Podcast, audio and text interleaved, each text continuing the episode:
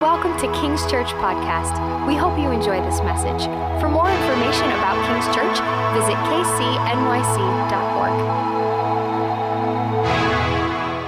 kcnyc.org. Jumping into the book of Romans, Romans chapter 7. This is a quote by Martin Luther, and I haven't read it in a, in a couple of months, so I'm going to read it again. Martin Luther said this. Actually, Martin Luther wrote this in his uh, commentary, the preface to the book of Romans. Uh, Martin Luther was on house arrest. If you remember, Luther started the Protestant Reformation. He said, You can't pay money to have sins forgiven. You guys are doing all kinds of crazy, lunatic stuff. And so they had this Protestant Reformation and they changed the face of the earth. And this is what he wrote in the, in the preface to the book of Romans. He said, This letter, Romans, is truly the most important piece in the New Testament. It is the purest gospel it is well worth a Christian's while not only to memorize it word for word, but to occupy it with occupy himself with it daily, as though it were the daily bread of the soul. It is impossible to read or meditate on this letter too much or too well. The more one deals with it, the more precious it becomes and the better it tastes. And then you haven't heard this um, clause in that in his intro. It's, he said this Romans is it is in itself a bright light almost bright enough to illuminate the entire scripture. And what our man Martin Luther means by that is it gives us the frameworks, the framework to understand the gospel and this new covenant of grace that we're in, thereby understanding the Old Testament and the disparate parts of the New Testament that we don't get. So it's an interpretive lens that helps us figure out how Christian life is. Is that cool? I think it's cool. Okay, recap.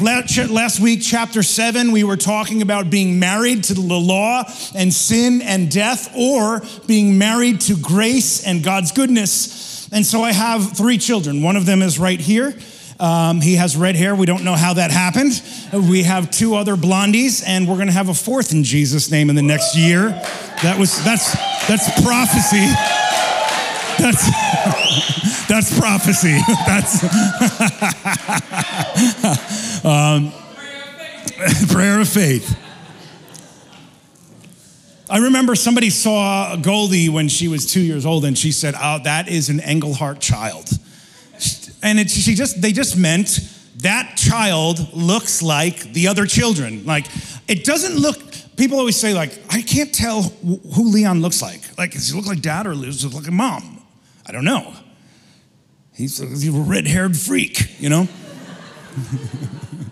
Solly, does he look like dad or does he look like mom? I can't tell. Goldie, does she look like dad? Well, if you're from Bethany's side of the family, you'll usually say it looks like mom. If you're from my side of the family, you'll usually say they look like dad. That's kind of how that goes, right? Parents know that. In the kingdom of heaven, if you're married to the Spirit, what you produce is fruit that looks like the kingdom of heaven. This is how you know if you're married to the law and sin and death, is if the things that are produced in your life look like sin and death, you're married to the law and sin and death. Who do they look like? Whose family resemblance do they have? Because if the actions in our life are look like death and look like sin and look wrong, that means our primary life is hitched to the law and I'm hyper focused on the law and I become self critical and I'm critical towards every other person in my life. And then I have this uh, insane hyper awareness of all my faults, now all your faults, and what begins to be produced, what I'm married to, is the law and it produces death in my life. And it's easy to tell. It's easy to tell in all of the areas of my life, my finances. Am I married to God's Spirit and to grace, or am I married to sin and death? If I'm spiraling in debt and I just got to get the new pair of Air Jordans, I don't even know if they make Air Jordans anymore, but I'm spiraling, they do. I'm spiraling in sin and debt, and I just have to make another purchase to satiate some need in my soul. And the fruit thereof is more pain and more chains and more bondage. Then I can know based upon the fruit who I'm married to in that area of my life. In relationships, in purity, in what I consume. All of those things I can tell by the fruit, by the little children that are running around in my life that look like me. they look half like me and half like Bethany, and our decisions look half like us and half like hell sometimes because we married ourselves to hell and sin and death. And then we say, okay, we're breaking that covenant and I'm entering this new covenant of life. And God, by your Spirit, when I agree with your leading, when I'm obedient, when I submit myself, this is what Romans 7 ultimately is about. What kind of fruit we're producing in our spirit. Because remember, six was like, Shall I sin that grace may abound, never, may it never be? And then seven is like, But when you're married, you just produce what you're married to. That's the natural process. And here we are in 7 7. So let me jump into this. What shall we say then? Is the law sinful? Certainly not. Nevertheless, I would not have known what sin was. So if you're reading Romans 7 and you're like, Paul says, i get married to the law and it produces death in me, then the law is bad. Clearly, the case, the law is evil. That is the natural, logical consequence of the thought when reading this. And Paul says that's not the correct chain of thought. So Okay, so the law showed up and then it expanded and amplified all of the evil inside of me. Therefore, it must be an evil thing. And he says, No, no, no, no. The law is righteous and good, but it's me that's evil. And the law amplified what was inside of me. Technology does that, actually. And if you know about technology, technology amplifies the tendency of a person or a people. You know, if I get a megaphone and I put it in front of my mouth, the megaphone amplifies the volume of my mouth. Right? Technology can amplify your desire. Systems can do that. Systems can amplify, you know, the the the um, accuracy of your whatever it is, your business or you're making dinner and you create systems and you have technology and it makes it more efficient and makes it easier to access, which is one of the challenges living in America in 2020 three, when we have all this stuff, it's like, God, how long is our culture going to exist in this kind of level of sin? I don't know.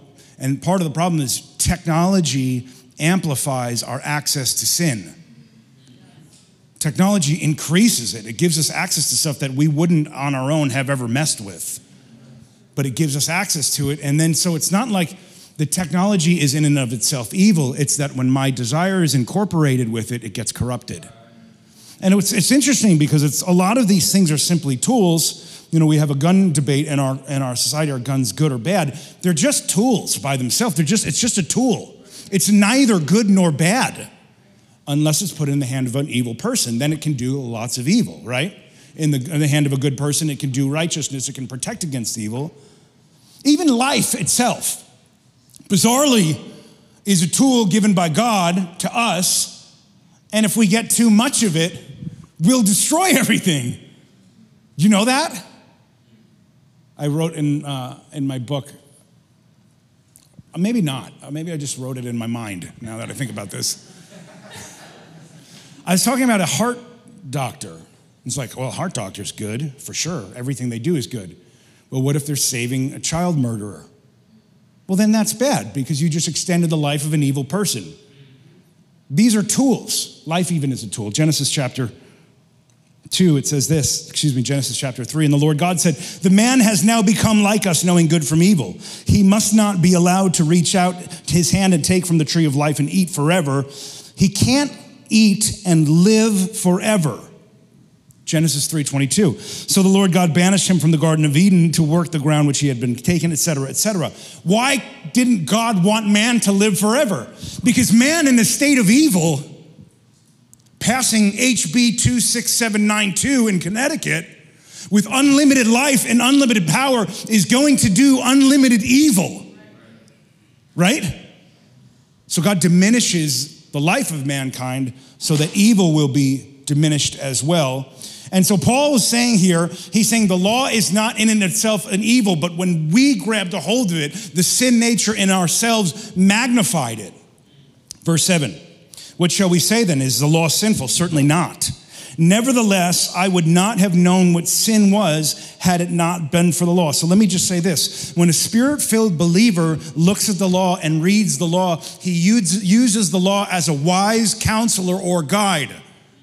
When someone who's not regenerate, not filled with the Spirit, not saved, sees the law, it becomes this draconian construct that's slammed upon their being, and they're hyper concerned and they become hyper religious and they're super judgmental. That's a sign of not being filled with the Spirit. Is the law sinful? Certainly not. Verse 7. I would not have known what sin was had I not known the law, for I would uh, excuse me for i would not have known what coveting really was if the law had said had not said you shall not covet. But sin seizing the opportunity afforded by the commandment produced in me every kind of coveting and apart from the law sin was dead. Uh, uh all the commentary says the word here really means sin was magnified or expounded in when it when the law came to me. And this is really easy. Let's look at this really great example. Paul, paul talks about coveting. It's like all of a sudden i found out that I shouldn't covet, and I was kind of maybe coveting a little bit, but then I found out I'm definitely not supposed to. And now I'm thinking about all the times I'm coveting, and it's like this crazy cyclical action that makes me covet more because all I'm thinking about is coveting all the time. Have you ever heard of the example, don't think of a pink elephant? Have you ever heard of that? Raise your hand if you've heard of that, because I think I only heard about it in my 20s, and it's, it's important. When you're trying to overcome sin or temptation and you focus, your primary focus is on the sin or temptation, you usually crash into the sin or temptation. Leon and I, I told you a couple weeks ago, we're driving the car together illegally. Um, he was driving the car, and I kept saying to him, Look down at the end of the road. Don't look at the, the guardrail or we're going to drive into the guardrail, right? Look down towards the end of the road. I remember driving the first time I learned how to drive. I, kept, I said to my instructor, How do I stay in the middle of the lane? Because I keep kind of like, I'm looking right where my car is and I'm doing this whole thing all the time. And she said, David, look as far down the road as you can and focus there, and you'll just kind of smooth out. And Paul is saying that when we're hyper focused on our sin and our actions, it magnifies them and makes it more likely for us to crash. The pink elephant example is simply this someone says to you, Don't imagine a pink elephant right now. Now! And what pops in your head, you know? The Oompa Loompa from Winnie the Pooh's LSD trip, right? That's in your mind. Because when I tell you don't do XYZ and you're hyper focused on it, you just do XYZ. And Paul is saying if you're married, remember this is in the construct of bearing fruit in marriage. This is chapter seven. If you're married to and bearing fruit in the spirit, you'll produce life. But if you're ultra concerned with, ultra like focused on all of these elements of the law, it's more likely that you just will break the law over and over and over again. And that's generally why religious people are so judgmental.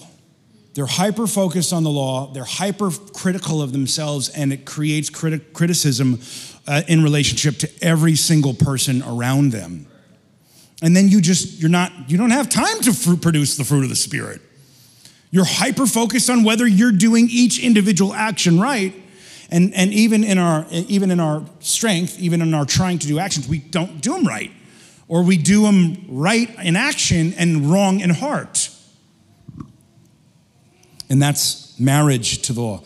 Verse 14 is this really important um, scripture. Verse 14 is 14 through 26, 27. This is one of the most controversial portions of scripture in the whole Bible, especially in regards to interpretation. People interpret it generally two primarily different ways. Scholars interpret it way B, which I'll explain to you in a second. Uh, and lay people, people that are just kind of picking up the Bible and reading it, they interpret this in the first way, way A. Let me read it real quick so you get the context. Verse 14, it starts out like this We know that the law is spiritual. Paul just said it's good, it's from God, it's not bad. He said, he goes on and he says, But I am unspiritual, sold as a slave to sin. And I'm going to read this in a second, but this is this monologue where Paul's like, I don't, I don't do what I want to do. You know, this wretched man inside of me, who will save me from this body of sin and death? We're familiar with this portion of scripture, very famous. You under, I, this is the door that gets us to this portion of scripture. It says this We know that the law is spiritual, but I am unspiritual, sold as a slave to sin. Let me ask you a question. As a believer, are you a slave to sin? As a, thank you. As a believer, have you been sold as a slave to sin? No, in fact, you've been set free from Egypt and slavery into righteousness in Christ. Okay, as a believer, are you unspiritual? No, no, no, no. As a matter of fact, when you come to Christ, your spirit is what is born again. That's what Jesus talks to Nicodemus about in John chapter 3. He's like, I don't understand this. Born again? What are you talking about? I'm going to climb back into my mom. Jesus, you're gross. How, can, how could you be so gross? And Jesus is like, not in the flesh, in the spirit. Your spirit is born, it becomes alive, and you have new senses and new desires. This is what happens when you come to Christ. So, verse 14 begins the doorway into this portion of scripture says, I am unspiritual, sold as a slave to sin. So, the context of the scripture, we're talking about marriage in chapter 7, being married to the law or being married to grace. Paul's going to explain what it's like to be married to the law. This is the perspective of essentially every scholar and teacher on the book of Romans in this second half. Mostly every layperson believes that it's talking about their life in Christ. That in Christ, I'm constantly pulled two ways. I am spiritual, sold as a slave to sin, 714. But we just said in chapter 6, verse 18, chapter 6, verse 2, chapter 6, verse 6, and chapter 6, verse 14, you have been set free from sin. And then it says this in 23 I'm made a prisoner of the law of sin. But in 8 2, we're going to say, through Christ Jesus, the law of the Spirit has set me free from the law of sin and death. The context, the introduction to a piece, gives you the interpretive lens by which to read that piece. And so let's read it. I don't understand what to do, for I don't do what I want to, but what I hate to do. And if I do what I don't want to, I agree that the law is good as it is. It's no longer I myself who do it, but sin which lives in me. For I know that good itself does not dwell in me. That is my sinful nature. For I have the desire to do what is good, but I cannot carry it out. For I do not do the good that I want to, but the evil I don't want to, I keep doing. Now, if I do what I want to do, it is no longer I who do it, but it is sin living in me that does it. So I find this is at work. Where is it at work? It's at work in my carnal, fleshly, unregenerate nature. I find this at work. Although I want to do good, evil is right there with me. This is a really incredible portion of scripture. Though I want to do what's good, evil is right there with me. Though I'm being saved, I'm being redeemed, I've given myself to Jesus, my spirit is married to him there's still a flesh that I walk around with that's right next to me all the time.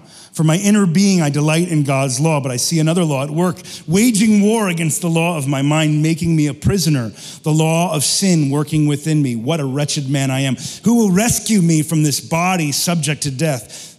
Again, Paul talks about what? Who will rescue me from this body, not who will rescue me from this spirit, who will rescue me from this corporal nature. Thanks be to God who delivers me through Jesus Christ our Lord. So then, I myself in my mind am a slave to God's law, but in my sinful nature, I am a slave to sin. And that's why we as believers, when we take a look at a scripture like this, we don't just say, Oh, I, I love Jesus, I'd never sin. Like, of course, that's ridiculous. This is insane. But my spirit man that is married to the Spirit, that's alive in the Spirit, when I'm led by the Spirit man, it produces life and peace and righteousness and hope. And when I submit to my nature of the flesh, it produces death and slavery and the schizophrenia of Romans chapter 7, which is why Paul is talking about marriage. Marriage is walking in daily life with another person. It's interacting regularly with another person. Do you know there are married people that commit adultery all the time? I was talking to a pastor, um, I think it was Thursday, Thursday morning, and he went to this, it was like uh, the pastor's divorce session. You're about to get divorced and you're a pastor. They fly you out to the secret headquarters. Uh, you haven't told your church about it. And he was talking to me about the different couples that were there. And he was said this one pastor, he had eight affairs and his wife was carrying all the STDs of his partners. We're called to be married to Christ and walk with him daily but when we walk with our carnal nature and are led by our carnal nature, we bring sickness and disease into our life.